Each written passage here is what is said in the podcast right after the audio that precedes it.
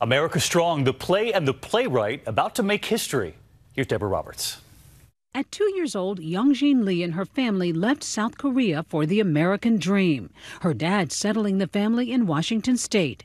In college, she studied English and would later move to New York, writing edgy plays that attracted attention. Now, with her latest, Youngjin is breaking down a barrier. After years of writing and rewriting and casting her play, Youngjin is finally here on Broadway. She's the first Asian American female playwright to make it to the Great White Way. You know, I want this show to do well, not just, you know, for my sake, but I want to do well to keep that door open.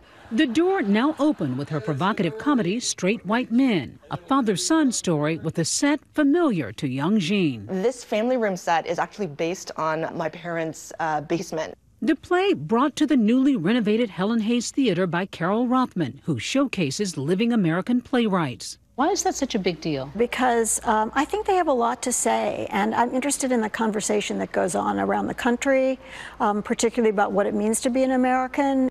It's that conversation that lured actor Army Hammer away from Hollywood. The play is packed so tight of Mm. so many different ideas and, and social commentaries that thought, you know, this is exactly what I feel like I need to do. His character, a tangle of emotions. I loved watching you decorate the tree. I'm trying my best. I'm just bad at decorating trees.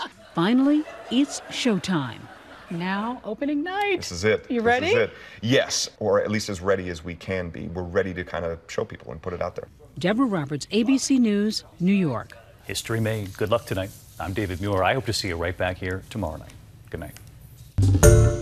Hi everyone, George Stephanopoulos here. Thanks for checking out the ABC News YouTube channel. If you'd like to get more videos, show highlights, and watch live event coverage, click on the right over here to subscribe to our channel and don't forget to download the ABC News app for breaking news alerts. Thanks for watching.